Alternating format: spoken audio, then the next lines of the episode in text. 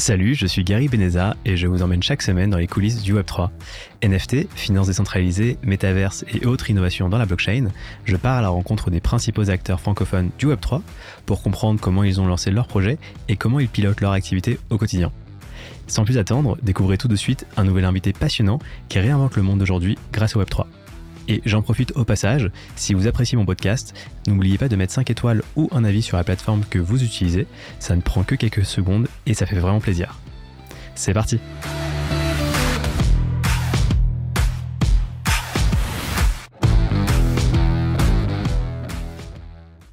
Salut Karen, bienvenue dans les coulisses euh, du Web3. Salut Gary, merci de me recevoir. Euh, super ravi de faire ce podcast avec toi. Avec plaisir. Bah, tu es alors tu es CEO de Doors 3, mais pas seulement, hein, il y a d'autres euh, infrastructures dont on parlera après. Est-ce que tu peux compléter cette présentation en me donnant ton âge, me dire où tu vis et ce que tu as fait avant Doors 3 Tout à fait, donc j'ai 28 ans, euh, je vis à Marseille, donc dans le sud de la France. Et avant de créer Doors, euh, j'ai été consultante en transformation digitale dans un grand cabinet de conseil, Wavestone. J'ai démarré ma carrière, j'ai accompagné pas mal d'acteurs dans le secteur privé et public euh, dans leurs projets de transfo digital.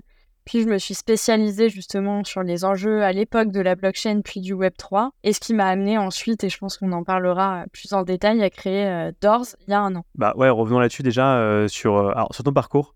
Peut-être, j'ai vu que tu avais fait la Marine nationale, enfin que tu as travaillé pendant des années. Alors effectivement, j'ai fait plusieurs choses à la marine. Quand donc moi, j'ai fait des études à Sciences Po Ex, puis un master SP à l'EM Lyon.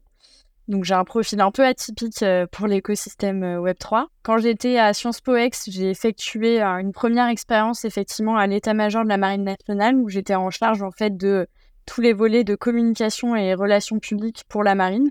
Et puis, euh, j'ai fait ensuite un stage au service du Premier ministre, donc c'était aussi relié aux armées, puisque je travaillais sur des sujets de cybersécurité et de renseignement. Et quand j'ai terminé euh, mes études et que j'ai démarré ma carrière chez Wavestone, en fait, j'avais toujours eu envie de, de travailler dans, dans l'armée, globalement. Je pense que j'étais un peu trop, euh, entre guillemets, grande gueule et j'aimais trop le business, donc j'ai pas voulu m'y engager pleinement. Mais j'avais toujours eu envie de, de m'engager de manière dans l'armée. Et donc, j'ai décidé de, faire la formation euh, PMS, donc c'est la préparation militaire supérieure euh, état-major de la Marine nationale, qui consiste en fait à faire un an euh, de préparation qui allie théorie, pratique et sport globalement pour être officier de réserve dans la Marine nationale. et donc voilà, ça a été un an exceptionnel. J'ai appris énormément de choses, rencontré des gens passionnants et surtout ce qui m'a le plus plu, ça a été les deux stages à Brest et à Toulon et notamment le stage à Brest où j'ai pu euh, euh, faire en fait tout le parcours du commando, donc comme les, vrais militaires euh, qui démarrent. Et c'était hyper intéressant pour l'esprit d'équipe, le dépassement de soi. en tout cas, voilà, ça a été vraiment fondateur dans, dans ma personnalité et ma carrière et j'en retiens que des bons éléments. Et alors, comment t'es passé de, ensuite de la Marine nationale à Wavestone, qui est un cabinet de conseil hein, tout à fait. Alors en fait, euh, moi j'ai démarré ma carrière du coup chez, chez. Euh, pourquoi le conseil? Parce que euh, j'avais fait plusieurs expériences du coup comme je te l'ai dit avant.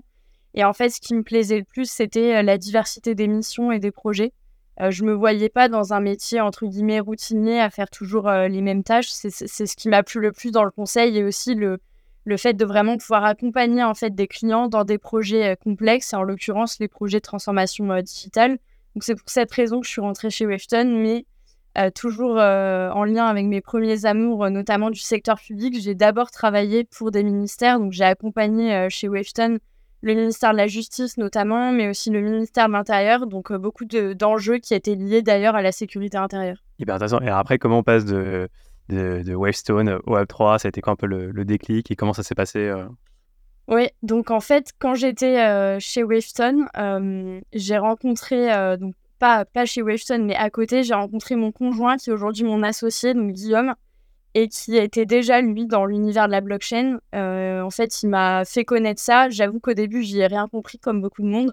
Et en fait, j'ai creusé parce que ça m'a passionné, notamment par le côté philosophique, en fait, ce côté vraiment de décentralisation, de s'extraire un peu des organes centraux de contrôle. Et surtout, j'ai trouvé hyper intéressant les potentiels business qu'il y avait derrière pour les entreprises. Et comme moi, c'était mon métier justement d'accompagner euh, des transformations digitales, j'ai vraiment creusé le sujet. Euh, ensuite, j'ai rejoint un groupe de travail qu'on avait monté au sein de Wavestone. Et c'est ce qui nous a permis d'éditer des radars. On a édité des radars blockchain et crypto. C'est comme ça qu'à l'époque, on a connu bah, toutes les personnes de l'écosystème avec qui on travaille aujourd'hui. Hein. Par exemple, Bilal et Lalami qui créaient à l'époque EquiSafe, Kaiko, iExec, Kix, voilà, toutes, les, toutes les entreprises honnêtes dans l'univers blockchain et crypto. Et donc, progressivement, j'ai monté cette offre-là, je l'ai pilotée chez Wafton, euh, j'ai fait euh, grossir en fait euh, l'offre. Et bah, au bout d'un certain moment, l'appel de l'entrepreneuriat et évidemment l'arrivée en trombe aussi du Web3 avec les NFT le métaverse et le sentiment qu'il y avait un vrai enjeu en fait pour les grands groupes de se faire accompagner sur ces sujets m'a donné envie de, de, partir et de créer ma bosse. Et c'est intéressant parce que donc Wavestone à la base, est-ce qu'ils avaient une euh, une cellule blockchain depuis un moment où ils l'ont créée suite à la demande en fait qu'il y a eu euh? Alors, ils n'avaient pas de, ils avaient pas de practice euh, blockchain. Historiquement, Wavestone, ça a toujours été un cabinet très porté en fait sur l'innovation et, et, les nouvelles technologies. Donc, globalement, c'était assez simple en interne de faire un peu d'intrapreneuriat et de porter des offres. Donc, c'est ce qui m'a plu aussi. Il y avait une personne qui avait porté le sujet blockchain depuis 2016, donc il était assez en avance. Et d'ailleurs, c'était compliqué parce qu'à l'époque, voilà, on, l'a pas trop suivi. Nous, on a repris en fait le chantier avec Guillaume et Julien, qui est aussi mon troisième associé euh, chez Doors. On a repris le sujet en interne euh, chez Wavestone et on a essayé de le booster. Euh, mais voilà, on a aussi été confronté bah, aux problématiques des grands cabinets de conseil, qui est que tant que tu restes sur une offre qui, entre guillemets, ne concerne que quelques sujets, que quelques clients, on n'en fait pas tout de suite une pratique, ça reste un groupe de travail. Et donc, forcément, c'est un peu plus compliqué de le faire peser et d'aller motiver des gens euh, pour travailler là-dessus. Alors, je trouve ça hyper intéressant. Euh, je voudrais qu'on s'attarde un peu là-dessus. C'est la, transition, comment vous êtes passé de Doors, enfin de, de Wavestone à Doors. Euh, déjà, est-ce que vous avez dit, ouais, on, s'en va Est-ce qu'on monte notre cabinet Ou au contraire, la transition va se faire tout en douceur et on aimerait garder une bonne relation pour construire, je sais pas, une relation future Comment ça s'est passé mmh. Bah, c'est une super question. comment ça s'est passé pour, pour être tout à fait transparente? D'abord, on a essayé de créer en fait une practice, une BU interne chez Wefton. C'est notre souhait à tous les trois, hein, Guillaume, Julien et moi, et tous, les, tous ceux qui travaillent avec nous. On l'a pas, on n'a pas eu l'occasion de le faire pour plein de raisons et le, cabinet était en très forte croissance. Ils se sont restructurés et voilà, c'était pas une priorité pour eux. C'était encore un sujet entre guillemets trop petit pour un gros cabinet comme ça. Euh, et donc, suite à ça, nous, avec Guillaume, on a été sollicités très rapidement par euh, ceux qui sont devenus nos premiers clients, en l'occurrence le Rugby Club Toulonnais, qui a souhaité qu'on les accompagne en fait sur leur stratégie euh, Web3 et ensuite leur activation. Et pour nous, ça a vraiment été le déclic. Disons que ça faisait plusieurs mois qu'on réfléchissait au fait de monter effectivement notre propre cabinet. On voyait qu'il y avait un vrai intérêt et qu'on ne pourrait pas le faire au sein d'un gros cabinet. Et puis, J'ose avouer aussi qu'il y avait un côté euh, voilà, assez sympa de l'entrepreneuriat qu'on avait envie de tester. quoi. Et en fait, ce client-là, ça a été le vrai déclic. On s'est dit, OK, on nous fait confiance, on vient nous chercher, non pas parce qu'on est Weston, mais parce qu'on a une vraie expertise là-dedans.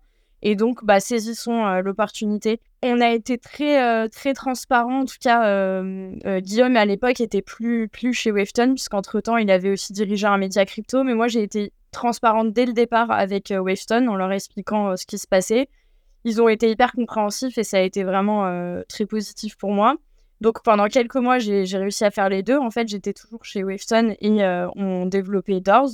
Et puis à un moment donné, euh, pour plein de raisons, notamment le fait qu'on avait besoin en fait d'être à plein temps et aussi que ça allait poser des, des problématiques en fait parce qu'on restait quand même sur le même métier même si c'était pas les mêmes clients. J'ai décidé de partir mais en super bon terme Julien a suivi ensuite. Euh, donc, on est partis tous les trois et on a, on a créé Doors. Et aujourd'hui, on, on entretient des super relations avec eux, puisque, euh, voilà, comme avec d'autres cabinets, on envisage aussi de, travailler, puisqu'on est vraiment complémentaires. Nous, on est sur une niche, on a une expertise très pointue et une agilité, en fait, pour accompagner ces projets-là. Et les gros cabinets comme Wavestone, mais aussi d'autres avec qui on échange, ont, eux, bah, l'assise commerciale avec un certain nombre de clients, mais pas forcément cette agilité. Donc, ils cherchent aussi notre expertise. Est-ce que Webstone euh, vous a demandé, par exemple, de former des équipes en interne à la blockchain parce que eux, finalement, n'avaient pas forcément peut-être les, euh, les, ouais, les compétences simplement? Mmh. Alors effectivement, euh, oui, quand on y était, on a fait plusieurs travaux. D'abord beaucoup de formation et d'acculturation interne. L'enjeu, c'était aussi de pouvoir acculturer le top management et les équipes commerciales, en fait, pour être capable d'aller détecter des leads et des opportunités aussi chez des clients sur ces sujets-là. Et ensuite, euh, on a aussi euh, travaillé à faire beaucoup d'analyses et de rapports pour amener des convictions en fait sur certains sujets, que ce soit sur la blockchain, puis sur les crypto-monnaies, sur des enjeux de cybersécurité, mais aussi après, à la fin, sur des enjeux plutôt autour du métaverse par exemple. Et pour revenir sur le RCT, donc le RC Toulon, hein, qui est un club de rugby, ça a été vraiment votre premier client un peu décisif. C'est ça qui a fait que, ok, là, on va pas euh, dans, dans, le vide. Il y a au moins un premier client, euh, c'est un peu décoincer quelque chose pour, euh, pour vous lancer et créer d'ores. Oui, c'est ça. En fait, je pense comme beaucoup d'entrepreneurs, tu as la vision, tu as l'envie, et puis le fait d'avoir un premier client, forcément, ça débloque tout de suite les potentiels, et, et, du coup, tu te sens confiant de te lancer. Pour la petite anecdote, enfin, j'aime bien en parler parce que moi, je suis toulonnaise, et donc je trouvais ça assez marrant que la première personne qui me contacte, euh, bah, ce soit finalement le directeur exécutif du rugby club toulonnais, donc de ma ville euh, natale, quoi. Euh, et en l'occurrence, c'était François Pesanti qui était aussi précédemment directeur général de RMC Sport. Donc quand, quand il m'a contacté, sur le coup, je me suis dit c'est c'est top. Enfin, en tout cas, c'est un destin.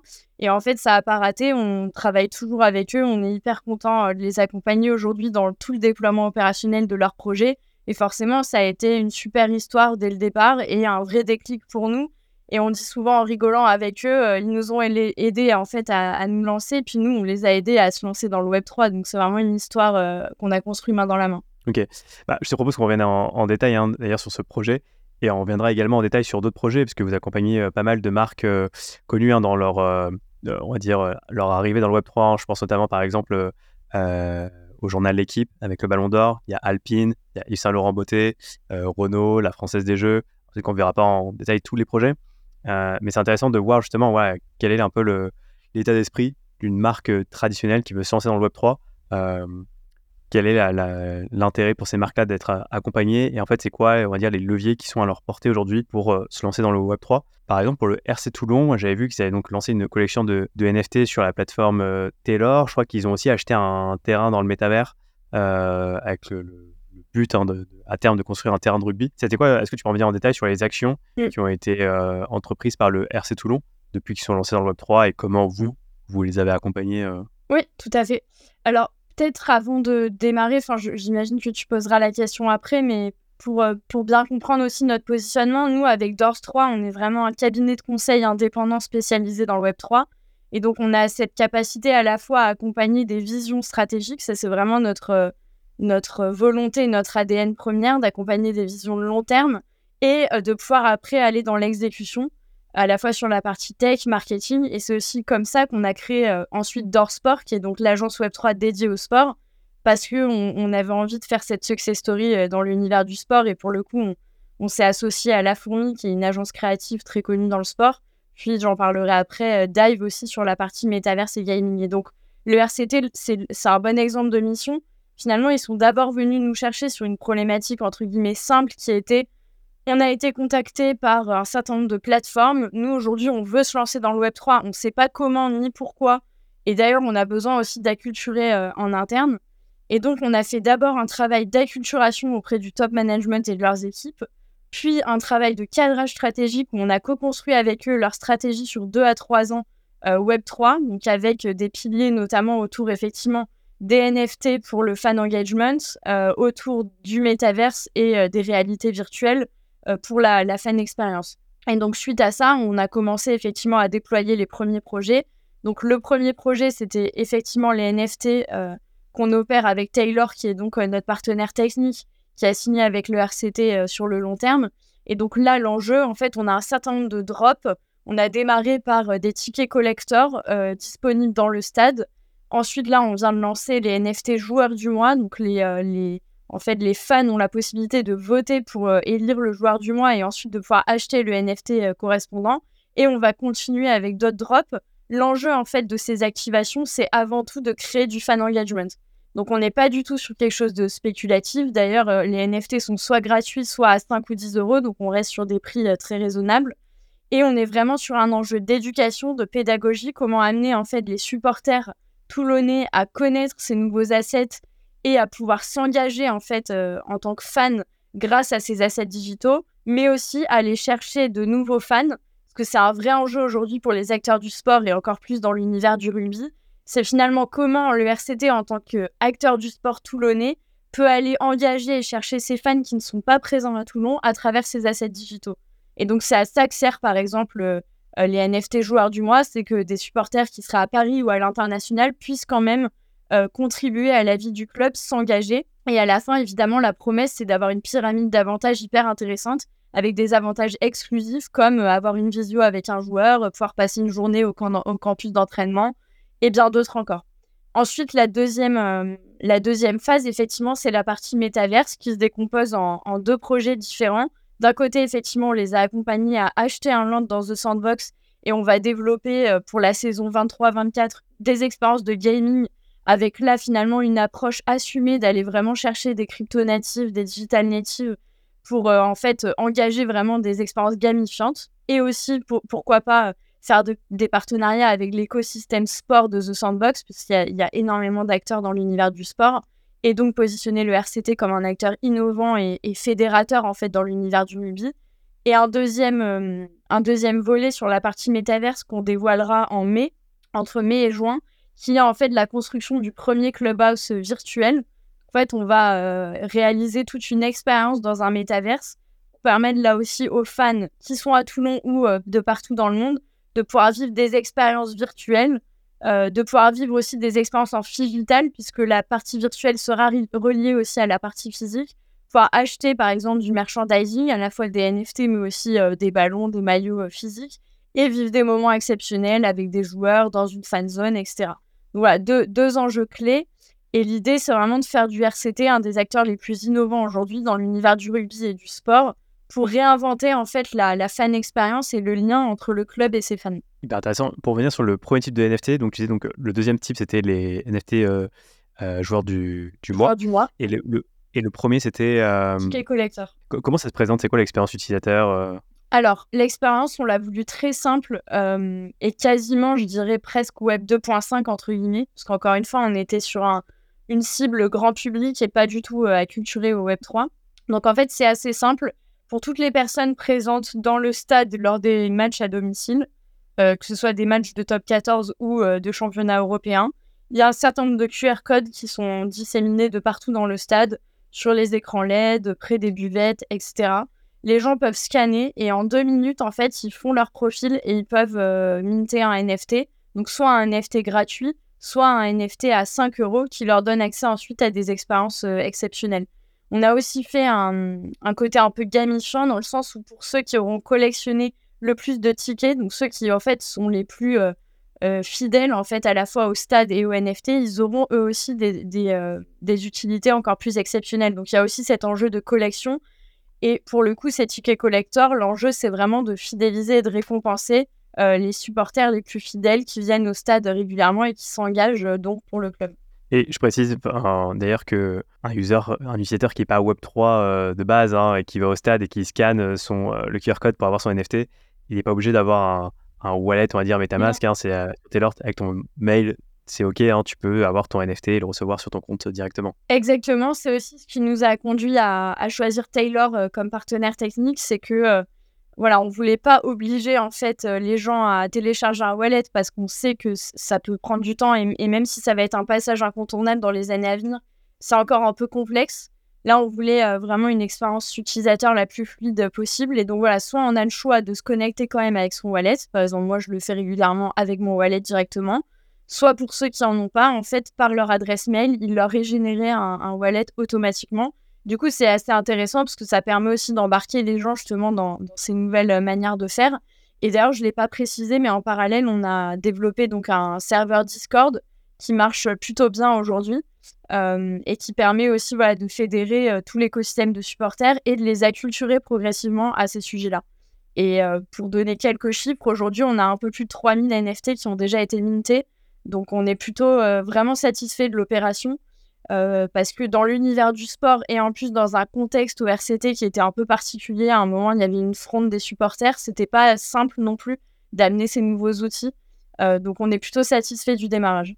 Ça marche. Je te propose qu'on fasse une euh, petite pause sur la partie projet que vous avez en interne pour un peu explorer ensemble. C'est quoi les enjeux pour une boîte traditionnelle, bah, comme le RCT et d'autres boîtes qu'on va voir ensuite, d'être dans le Web3 aujourd'hui? C'est-à-dire est-ce qu'il y a un, un risque d'opportunité de pas être dans le Web 3. Est-ce que les marques, tu vois, elles font aussi ça euh, par notoriété et pas forcément par, euh, par vraie utilité? C'est quoi toi ton, ton avis là-dessus mmh, super question. Alors, je pense que déjà, les choses ont beaucoup évolué depuis un an. Enfin, clairement, c'est un peu bateau, mais on dit souvent dans le Web3, un, mois, ça fait, ça fait 10 ans, mais c'est vrai.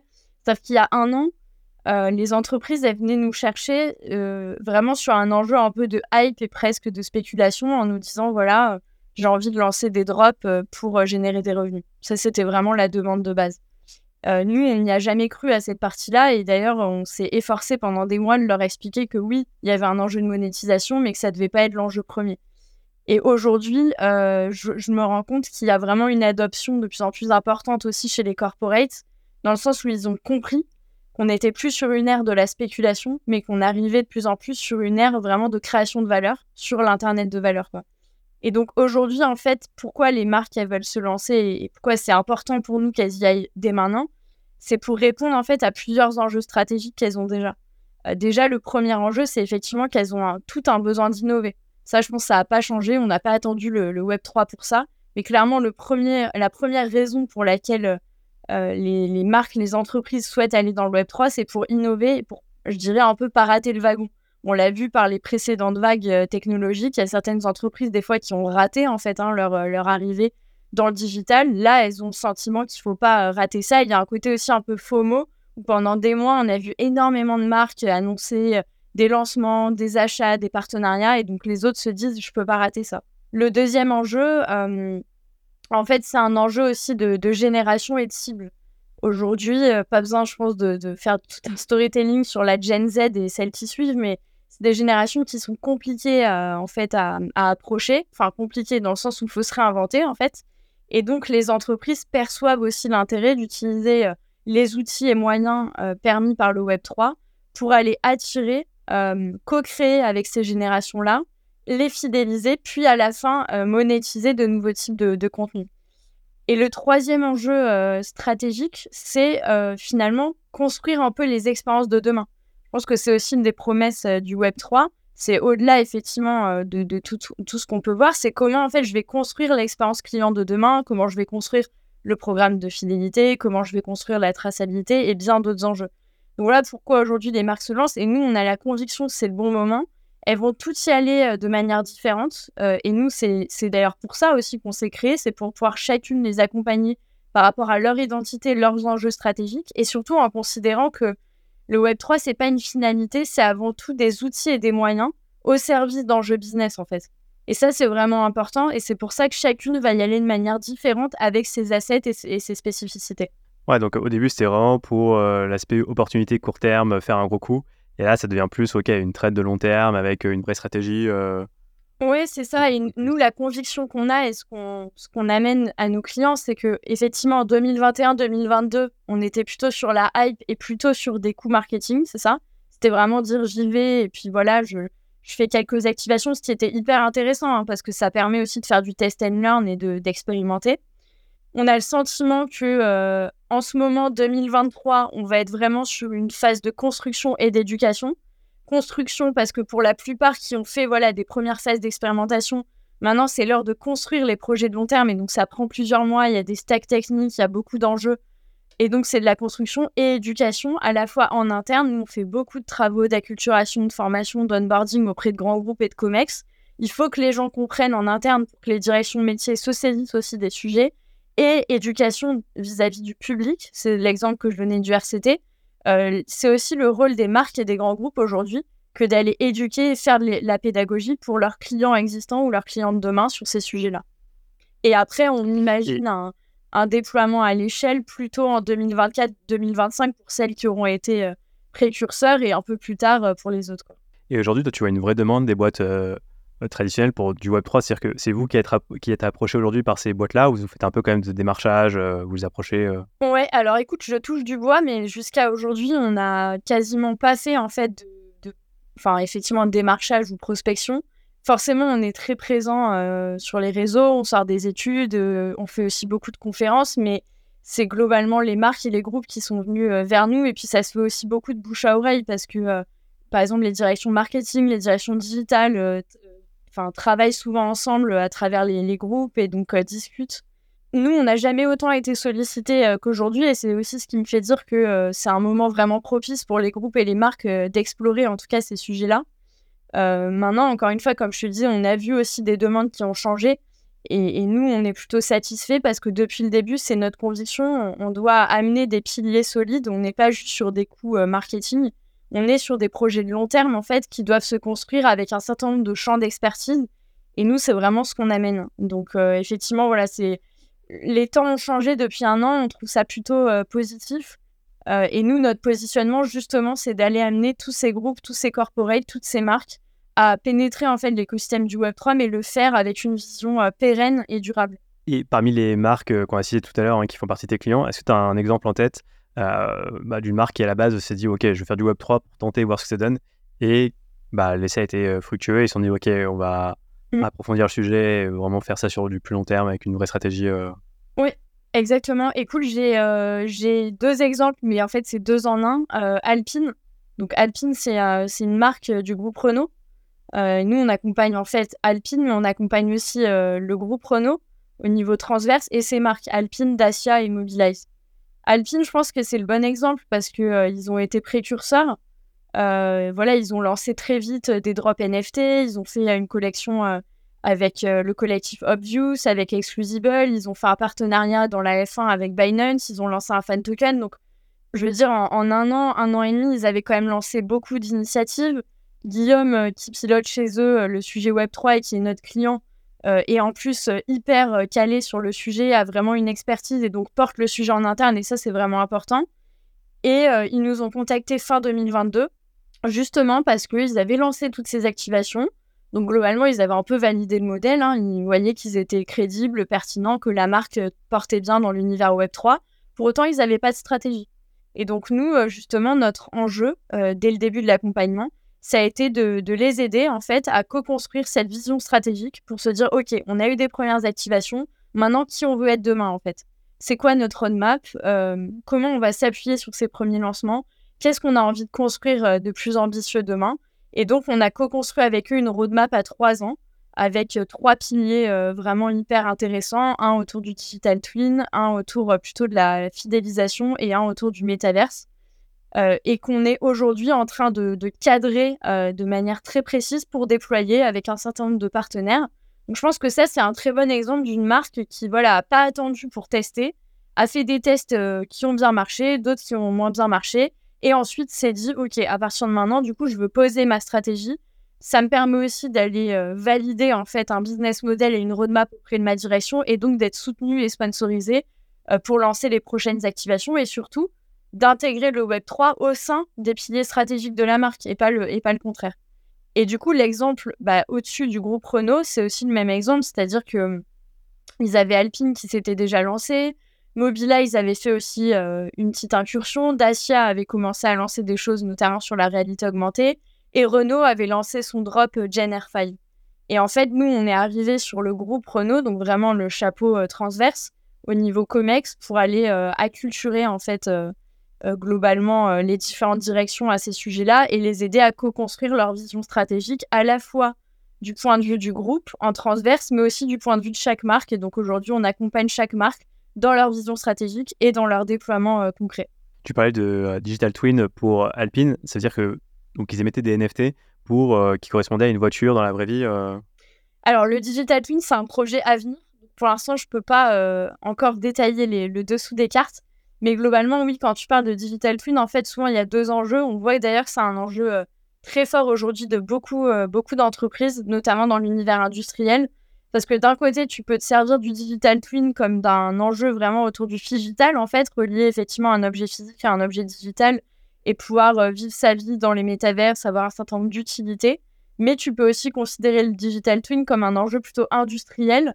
Euh, donc ça, depuis des années, d'ailleurs, ça existe. Hein. On n'a pas attendu le Web 3 pour ça, mais le Web 3 vient ajouter des, fonctionnalités assez intéressantes, plutôt sur un enjeu industriel. Pour venir aussi sur, euh, de, manière générale sur la stratégie, c'est hyper intéressant. Moi, je me demande, donc, vous avez quand même ce bagage conseil, hein, parce que vous avez fait euh, vraiment euh, vos armes chez euh, Wavestone. Mais comment ça se passe quand tu es en contact avec une grosse boîte comme Alpine et tu lui dis, voilà, je vais, je vais faire toute ta stratégie Web3 comment, c'est quoi les étapes mmh. pour du, du début jusqu'à la livraison du projet quoi? Comment vous cadrez le projet? Vous avez toutes ces idées? Comment vous faites concrètement ouais, mmh. Comment vous accompagnez le client Alors effectivement, tu l'as dit, nous, notre, notre positionnement et notre ADN, c'est d'avoir des piliers très solides sur la capacité à accompagner des projets complexes. Ça, c'est notre métier en fait. Enfin en cumulé, on a enfin, quasiment 10 ans en fait d'accompagnement dans la transfo digitale et donc chez Doors, on s'est aussi euh, attelé dès le début à développer des outils et des méthodologies, euh, donc des frameworks, hein, qui puissent nous permettre voilà, d'être pertinents et d'accélérer sur, euh, sur ces sujets-là et surtout de rendre tangible un sujet qui est encore un peu flou, hein, souvent pour les directions générales, parce que nous, on travaille beaucoup avec les, les dirigeants et les COMEX, puis les, directions opérationnelles. Mais donc, en fait, quand tu fais une stratégie Web3, effectivement, tu as plusieurs phases. Souvent, tu as aussi une phase un peu d'acculturation, d'idéation avec le client. Nous, on ne croit pas au fait de pousser des concepts pour des concepts. On est vraiment dans un enjeu de co-construction parce que eux connaissent leur métier, eux connaissent leur contexte et nous, on maîtrise l'univers Web3. Donc, l'idée, c'est vraiment de converger et de co-construire ensemble. Et ensuite, effectivement, d'aller amener des convictions, des méthodologies pour les aider à rendre tangibles en fait des idées et passer derrière à l'exécution. Et donc, en fait, souvent, dans la, phase vraiment de cadrage stratégique, il y a toute cette phase voilà, plutôt d'idéation, de co-construction. Puis, il y a toute une phase, en fait, euh, un peu méthodologique où nous, comme on dit en rigolant, on passe un peu à la moulinette de nos outils et de nos méthodos pour aller rendre tangible, aller scorer, aller ajouter un certain nombre d'éléments euh, très euh, factuels pour construire, en fait, une roadmap, un business plan, un positionnement de marque, une stratégie marketing et des choix technologiques pour à la fin que les entreprises et les dirigeants aient tout en main pour appuyer sur le bouton et prendre les bonnes décisions. L'idée, c'est vraiment de sortir de la phase de cadrage stratégique avec une vision 360, des convictions, un positionnement fort et de quoi euh, manœuvrer en fait, de quoi activer derrière cette stratégie pour qu'elle soit concrète opérationnellement. Et pourquoi aussi nous, c'est important qu'on exécute, même si on est indépendant et qu'on s'appuie aussi sur des partenaires, hein, notamment des partenaires tech ou créa, parce que justement, euh, pour avoir été dans le conseil, on l'a vu, bien trop souvent, il y a beaucoup de stratégies qui sont hors sol, qui sont impossibles à exécuter en fait. Parce que c'est, enfin, je, ne vais pas dire c'est simple, mais c'est facile de faire des stratégies, voilà, de s'imaginer des choses un peu improbables, mais derrière, si on ne peut pas les actionner, ça sert à rien en fait. Donc nous, notre euh, positionnement aussi auprès des entreprises et, comment on souhaite se développer demain, c'est vraiment ça, c'est être capable d'avoir une vision stratégique, d'accompagner un projet complexe, mais ensuite de pouvoir l'opérationnaliser très vite. Et c'est pour ça qu'on a créé des pools d'expertise, notamment tech marketing, et qu'on a créé un peu nos filiales, hein, nos bras armés, Dorsport, euh, Dive et, peut-être d'autres demain. C'est pour être capable d'exécuter, de faire du POC, du démonstrateur, pour ensuite aller déployer à l'échelle. Ouais, c'est intéressant ce que tu dis en fait, c'est que euh, c'est plus que d'autres cabinets de conseil, effectivement, c'est que si vous faisiez juste la partie recommandation mais que ça s'arrêtait là, en fait les recours elles sont pas suivies. Alors que là, en fait, ce que vous voulez, c'est avoir la main sur l'exécution et donc, ça veut dire que même si euh, la boîte en question, elle veut euh, internaliser l'exécution, vous avez toujours quand même la main pour les aider là-dessus. Et que si ça passe par un prestataire externe, vous voulez être, entre guillemets, le, le point de contact, enfin, continuer à manager et choisir en fait le choix des prestataires pour. oui, pour, Et en fait, au-delà de nous, c'est même une volonté des clients. Aujourd'hui, ils ne sont pas staffés pour accompagner ces projets-là. C'est encore très récent pour la plupart. Enfin, alors là, on parle vraiment de tambouille interne, mais la plupart, ils n'ont pas de ligne budgétaire dédiée au Web3, ils n'ont pas toujours de chef de projet, donc c'est souvent des gens qui ont une appétence, qui, se mettent un peu chef de projet as de service, mais donc nous, on accompagne aussi d'ailleurs euh, la montée en puissance d'un point de vue organisationnel de ces sujets-là au sein des entreprises. Par exemple, la création de business units dédiés, la montée en puissance de gens qui vont prendre en charge ces sujets-là. Mais aujourd'hui, ils attendent de nous, souvent, ils nous disent euh, assurez-moi que vous pourrez bien aussi nous aider dans l'exécution. Parce qu'ils ne sont pas staffés pour ça. Ils ont peur de euh, rater certaines choses. En revanche, nous, voilà, par notre positionnement, et, j'insiste à chaque fois sur notre caractère vraiment indépendant, on est indépendant technologiquement, capitalistiquement parlant, etc. C'est justement notre positionnement que d'accompagner ensuite dans l'exécution en ayant des ressources internes chez le client et en ayant des partenaires. En gros, on est euh, hyper flexible mais on est leur point de contact et typiquement c'est ce qui se passe chez Alpine et pour eux c'est rassurant. Voilà, ils savent que ça passe par nous, on travaille main dans la main et on est complètement intégré à leurs équipes. Et donc on parlait de Alpine, de Renault, du RC Toulon hein, qui ont un pôle Web3 en interne. Est-ce que, euh, bah, j'imagine que c'est le cas, hein, vous bossez avec d'autres boîtes qui pour le coup n'ont pas encore de pôle Web3 hein, parce qu'on est sur des métiers encore assez euh, nouveaux. Et, comment ça se passe au niveau euh, du coup de l'accompagnement? Est-ce qu'ils comprennent quand même ce que vous faites ou parfois c'est un peu, c'est un peu mystérieux? oui. Alors, aujourd'hui, quand même, la majorité des entreprises n'ont pas de pôle Web3. Hein. globalement, enfin, c'est la plupart, ou alors en tout cas, c'est en construction, c'est dans les plans, mais n'ont pas vraiment de pôle Web3. En tout cas, comme je te disais, ils ont des personnes qui vont travailler sur ces sujets-là, mais c'est en plus de tous leurs autres sujets. Et du coup, ce qu'on voit, c'est que quand même dans la grande majorité, comme nous, on fait aussi cet effort un peu d'acculturation dès le début, il y a une bonne compréhension des sujets et de toute façon, souvent, les personnes qui sont mises sur ces sujets-là, c'est parce qu'ils ont une appétence et que ça fait plusieurs mois que eux aussi, personnellement, ils s'y intéressent. Donc ça, c'est intéressant parce qu'on est aussi face à des gens qui sont un peu passionnés par le sujet et on comprend un peu l'excitation qu'ils ont de pouvoir porter enfin ces sujets-là en interne. Mais il y a aussi d'autres cas où euh, c'est assez compliqué. En fait, ce qui est compliqué, c'est si d'un côté, euh, côté opérationnel, ils sont pas acculturés, et de l'autre, côté direction, on les a pas forcément poussés pour ça. Et c'est pour ça que nous, on plébiscite beaucoup ce qu'on appelle le sponsorship, c'est-à-dire c'est crucial que sur des, comme tout projet de transformation, mais encore plus sur des sujets prospectifs, il y ait un sponsorship au niveau de la direction générale. Parce que si euh, un des membres du COMEX supporte le projet, alors ça avancera vite et les décisions pourront être prises. Si en haut, entre guillemets, les gens comprennent pas et supportent pas le projet et c'est juste des directions métiers qui avaient envie de le faire, on sait très bien qu'à un moment donné, ça avancera pas. Et ça, de toute façon, c'est aussi l'expérience qu'on a hein, du monde du conseil. Tout projet de transformation a besoin d'être sponsorisé à un moment au plus haut niveau. Donc après, voilà, dans, les exemples que je te citais, c'est vrai que dans l'univers du sport, il y a très peu d'acteurs qui sont staffés pour ça parce que déjà, de base, c'est pas des acteurs qui ont vocation à être des acteurs tech, hein, ça reste des acteurs du sport. En revanche, on voit bien que dans l'univers de l'automobile, du luxe, des services financiers, il commence à y avoir la montée en puissance de business units dédiés parce que c'est justement des entreprises qui voient bien l'intérêt qu'elles vont avoir, un peu comme à l'époque, elles ont staffé euh, euh, des équipes sur la data, sur le e-commerce, sur les réseaux sociaux. Je te propose de passer sur un autre projet euh, que vous avez accompagné. on peut prendre peut-être Yves Saint-Laurent Beauté parce que j'ai interviewé Hugo Renaudin de Pools et je crois que Pools les a accompagnés sur aussi la, création d'un token. Oui. Est-ce que tu peux revenir sur ce projet? D'ailleurs, est-ce que vous avez été amené à collaborer avec Pools pour la création du token en question?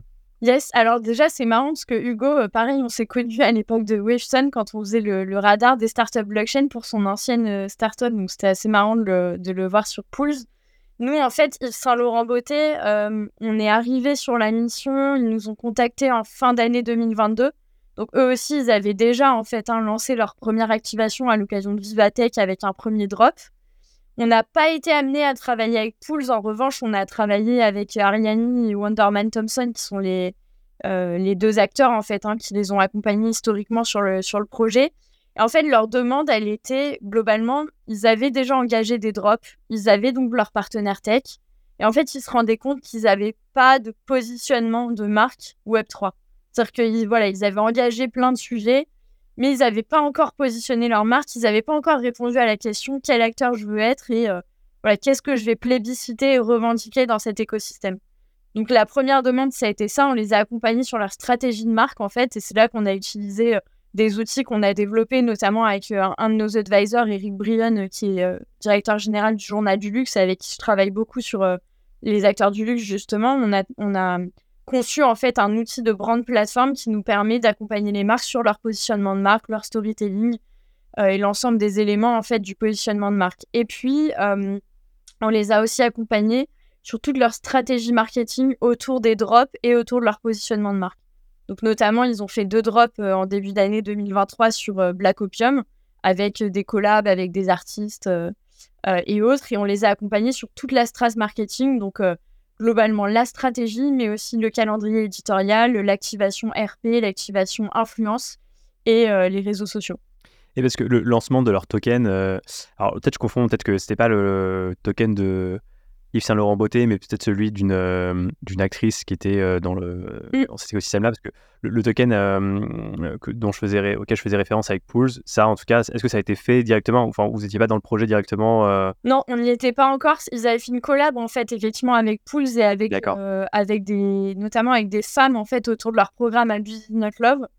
nous, on mm. n'a pas travaillé là-dessus. On a vraiment travaillé sur les drops NFT autour de Black Opium, puis le positionnement de marque plus global Web 3. Ouais, donc vous êtes arrivé après dans, Exactement, le... Dans, le... process, ça marche. un autre exemple sur lequel j'aimerais revenir aussi, alors il y en a deux qui sont sympas. Le premier, c'est le journal L'équipe hein, pour la dernière édition du Ballon d'Or. Alors effectivement, c'est ça un peu notre projet fétiche qu'on a, qu'on a accompagné avec Dorsport du coup. donc en fait, c'est effectivement le, le, groupe L'équipe et la cérémonie du Ballon d'Or. donc là, on a démarré les réflexions avec eux, c'était à peu près en mai-juin 2022. L'idée, c'était, ils, ils avaient une nouvelle directrice stratégique, ils souhaitaient innover, euh, ils souhaitaient explorer du coup les enjeux du Web 3, mais à la base, ils n'avaient pas encore décidé sur quel asset. Parce que du coup, le groupe L'équipe a plein d'assets, hein, le magazine, la chaîne télé, euh, le Ballon d'Or et, bien d'autres. Donc, on a fait là aussi un travail un peu euh, stratégique de, cadrage, un peu express, on va dire, pour trouver le bon asset et le bon angle. on a choisi du coup, avec leur COMEX aussi, la cérémonie du Ballon d'Or, parce que c'est une cérémonie iconique qu'on voyait bien l'enjeu là aussi de fan engagement et fan expérience. Et on s'est dit que c'était une bonne idée. Euh, ça a été très très court parce qu'on a validé euh, tout le concept euh, fin juillet. On a démarré les développements début août et la cérémonie c'était 17 octobre. Donc autant te dire qu'on a passé un été studieux.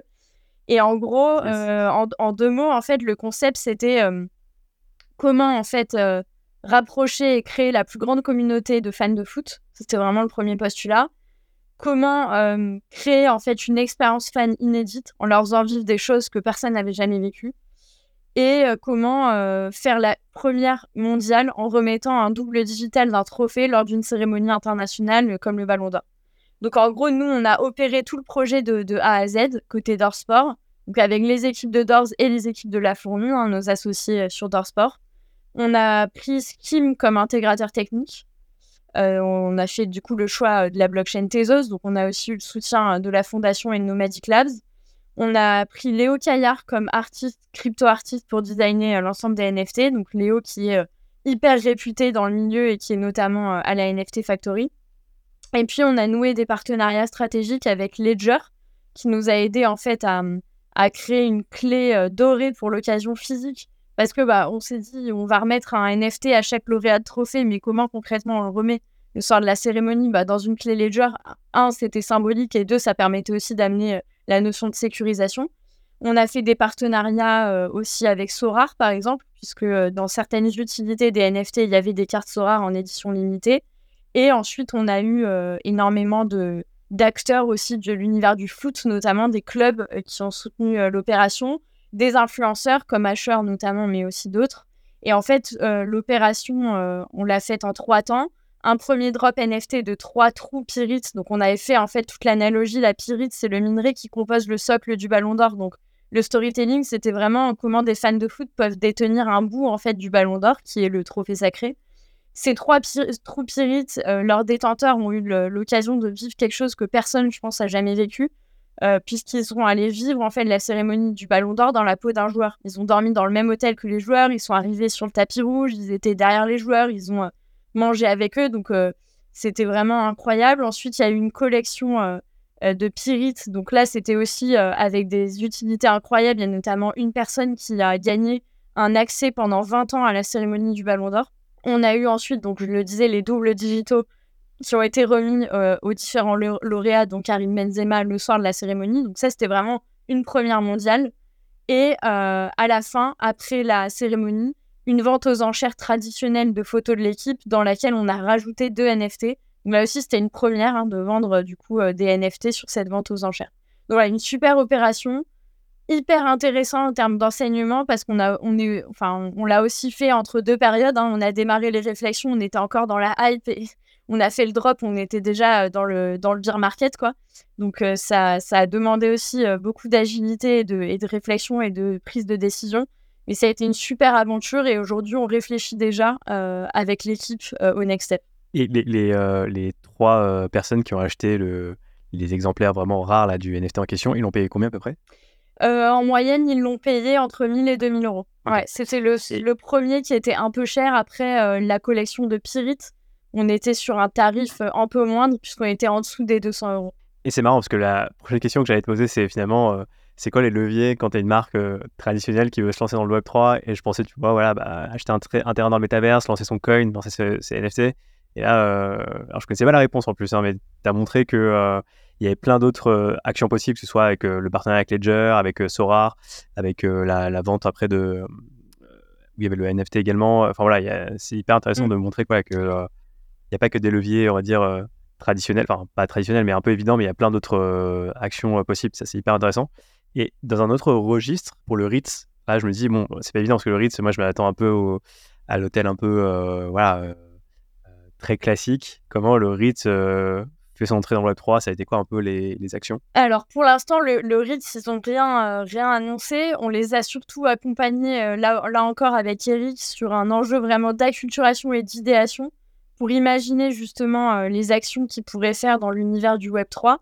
Donc ça, c'est vraiment des missions qu'on fait très régulièrement, hein, de faire de l'acculturation, de l'idéation, d'embarquer aussi des équipes pour les former.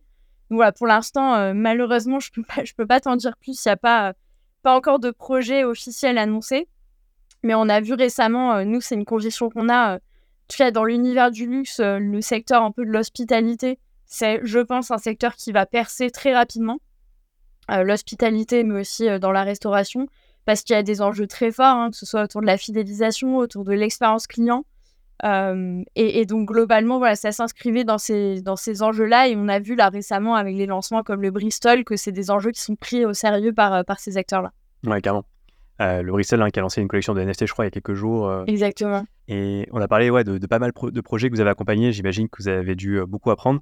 C'est quoi les, les, choses que vous auriez pu mieux faire et qu'est-ce que vous avez appris pour la suite bah ça, alors c'est toujours une question difficile. en tout cas, c'est hyper intéressant. Nous, on, est, on s'inscrit vraiment dans un feedback permanent. Donc, que ce soit avec nos clients ou nous en interne. Euh, concrètement, un des enseignements, justement, et, pourquoi on s'est, euh, on s'est euh, organisé maintenant en trois piliers d'expertise, un conseil tech et marketing. C'est ce que je te disais précédemment, parce que justement, un des enseignements qu'on a tiré de nos premières missions, c'est que globalement, faire des roadmaps à deux à trois ans, mais avoir une vision un peu hors sol, ça allait mener à rien. Et au-delà de ça, euh, avoir une vision même concrète, hein, aussi concrète qu'elle soit, si on n'embarque pas en fait nos clients, qu'on n'arrive pas à convaincre en interne et qu'il n'y a pas un sponsorship, on sait très bien que la stratégie, elle sera mise au placard et qu'il n'y aura pas d'exécution. Donc ça, c'est vraiment un des enseignements qu'on a tirés. C'est pour cette raison que désormais, systématiquement, on fait de la culturation et de l'éducation.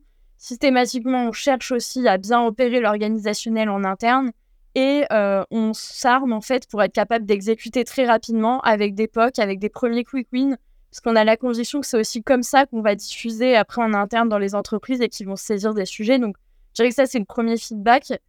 Le deuxième, c'est notamment le drop justement du ballon d'or qui nous a permis de l'avoir. Mais ça, je pense que tous les acteurs qui ont accompagné des projets Web3 depuis un an l'ont eu. C'est que il faut vraiment s'adapter aussi aux conditions de marché. Ça, ça va très vite. Et en fait, euh, en 3-4 mois, les convictions que tu avais peuvent euh, complètement euh, voler en l'air parce que les conditions de marché sont plus les mêmes, les gens sont plus prêts à faire la même chose.